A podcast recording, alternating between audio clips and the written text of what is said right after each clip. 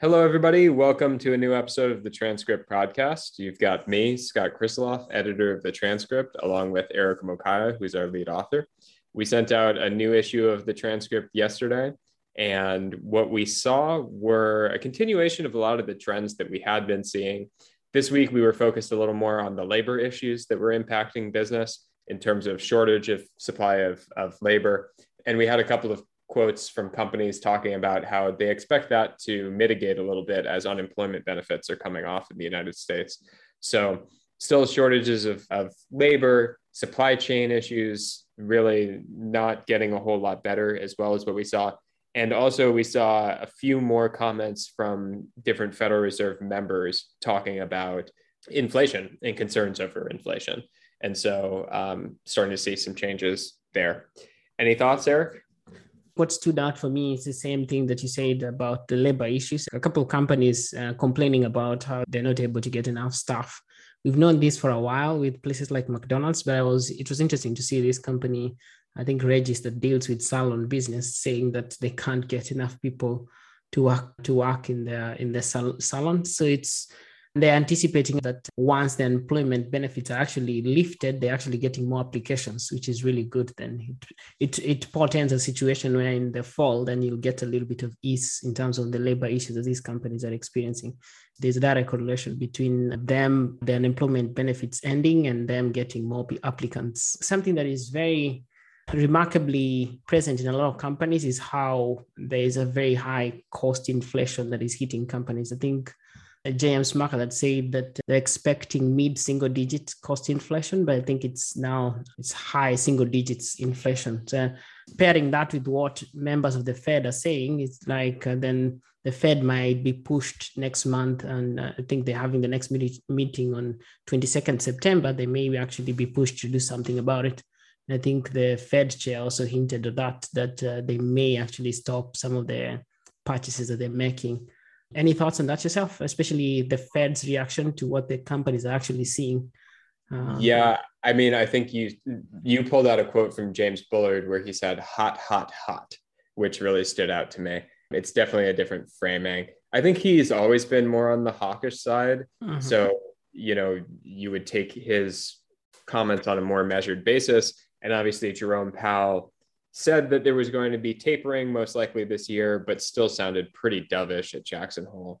So I don't think the Fed's making a hard turn by any any means, but you know, everything that we're reading in the economy really suggests that it's time to pull back on this extreme stimulus. So if anything, it's surprising that it's taken the Fed so long and they're moving so slowly to withdraw, in my opinion. Yeah, I, I, I agree. Uh, it will be interesting to see what they say in the next meeting on the twenty-second next month. A couple of other quotes, which we, uh, a couple of other themes that we've been following, I think, especially in the international section. I don't know if you've taken time to read, but it's regulatory in China. This morning, the Chinese government also came out with a law saying that they're restricting the number of hours uh, kids are supposed to be online playing games to one hour, and it's over, I think, Friday, Saturday, and Sunday. There is this going to be this short period of time where kids are allowed to be online. I wonder how the servers are going to work. So I was talking to a friend last week who's based in China, and they tell me that they see that this is a positive move in terms of re- reducing the kids. It's kind of, he, she says that the Western governments would actually kill to house, to house this kind of uh, powers to be able to restrict some of the tech companies and all. So I don't know what you take on that.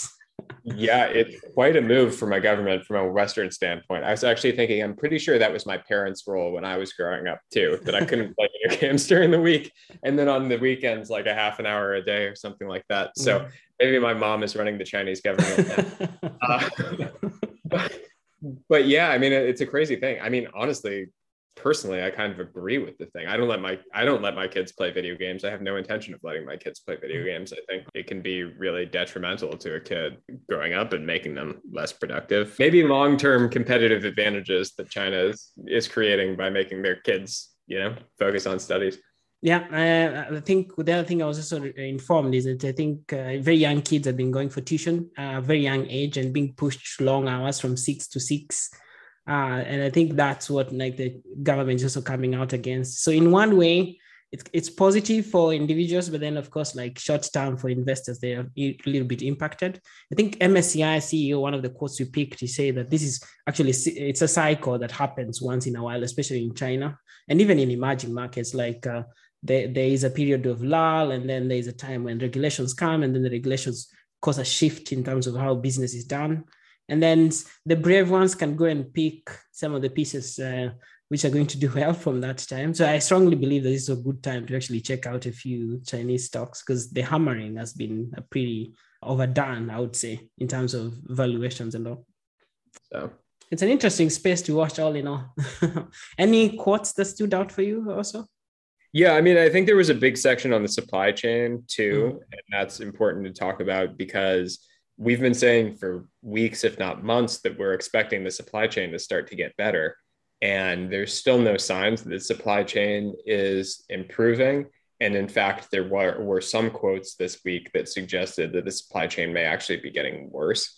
And some of that is driven, it seems, by COVID outbreaks in Asia, especially in Vietnam. And there were a lot of retailers who were reporting this week. So that makes sense in terms of Vietnam.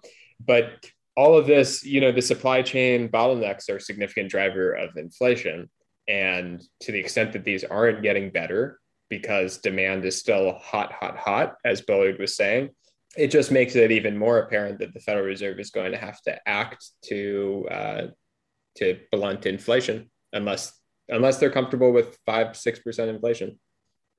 I, I agree. Supply chain was one key thing mentioned. The thing is that it's mostly retailers that are reporting at this this time of the earnings season. So then then they have a little bit of a firm grasp on what's happening in supply chains. And I think the country they keep mentioning is Vietnam and Indonesia, where some of them are getting a lot of the supplies from. So I think uh, I think Vietnam, I, from what I gather, is actually under lockdown for the next fourteen days. So I think they review around mid-September. That tells you like a lot of companies have tried to get as much of the inventory as they can. Uh, so I think generally the mood, you can say uh, a lot of the companies are saying that especially Q three, expect them to have very high inventory on their books by the end of this quarter as they prepare for Q four, where they're supposed to be selling. So I think that's something you should watch out for. Uh, but uh, they're saying generally another mood that you pick is that they They, this, there's a very strong start to Q three in terms of people buying back to school and all. So I think there, I mean, it looks like this earnings, especially this holiday season, is going to be a hot one, hot, hot, hot, hot one.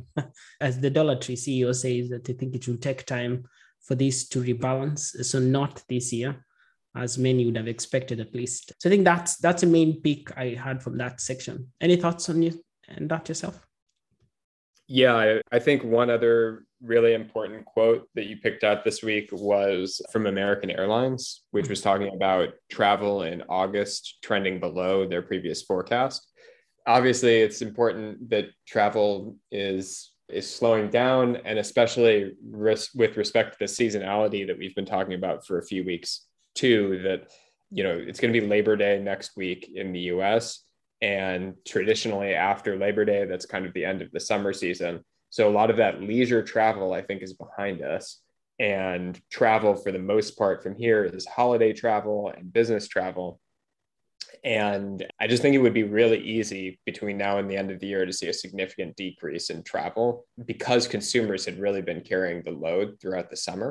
And with the Delta variant coming through, it just it just makes it a lot easier in these last months of the year to say, you know, I was going to go to Thanksgiving at my parents across the country, but maybe I won't anymore, or, you know, things like that. And then, you know, business travel is still significantly down from where it was. So you may see, you may see some, some real weakness in travel in the back half of the year. Well, I'll be contributing to travel. I've been, I'm traveling to Kenya myself, so I, it's not business, so leisure travel. I'm also going to be in France. So it's going to be interesting to see, also experience firsthand what's happening in Europe. But yeah, maybe one final theme that which stood out for me, and I think it's because like it attracted the, the president's attention, was the cyber attacks.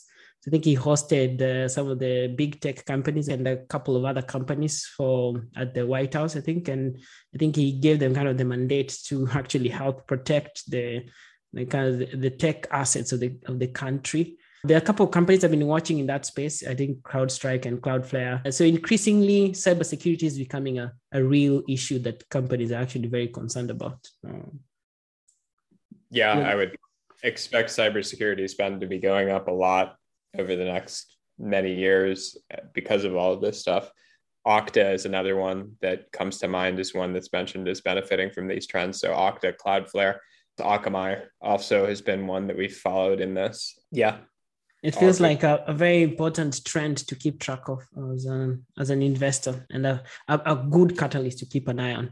So I think unless you have something, maybe we can end there for today. Nope, I think that's good. All right, I think uh, we'll end there for today. I'll see you in two weeks. The transcript will be taking a break next week, but we'll be back in two weeks with more content. So send us your comments and at admin at the weekly transcript dot com and see you in two weeks.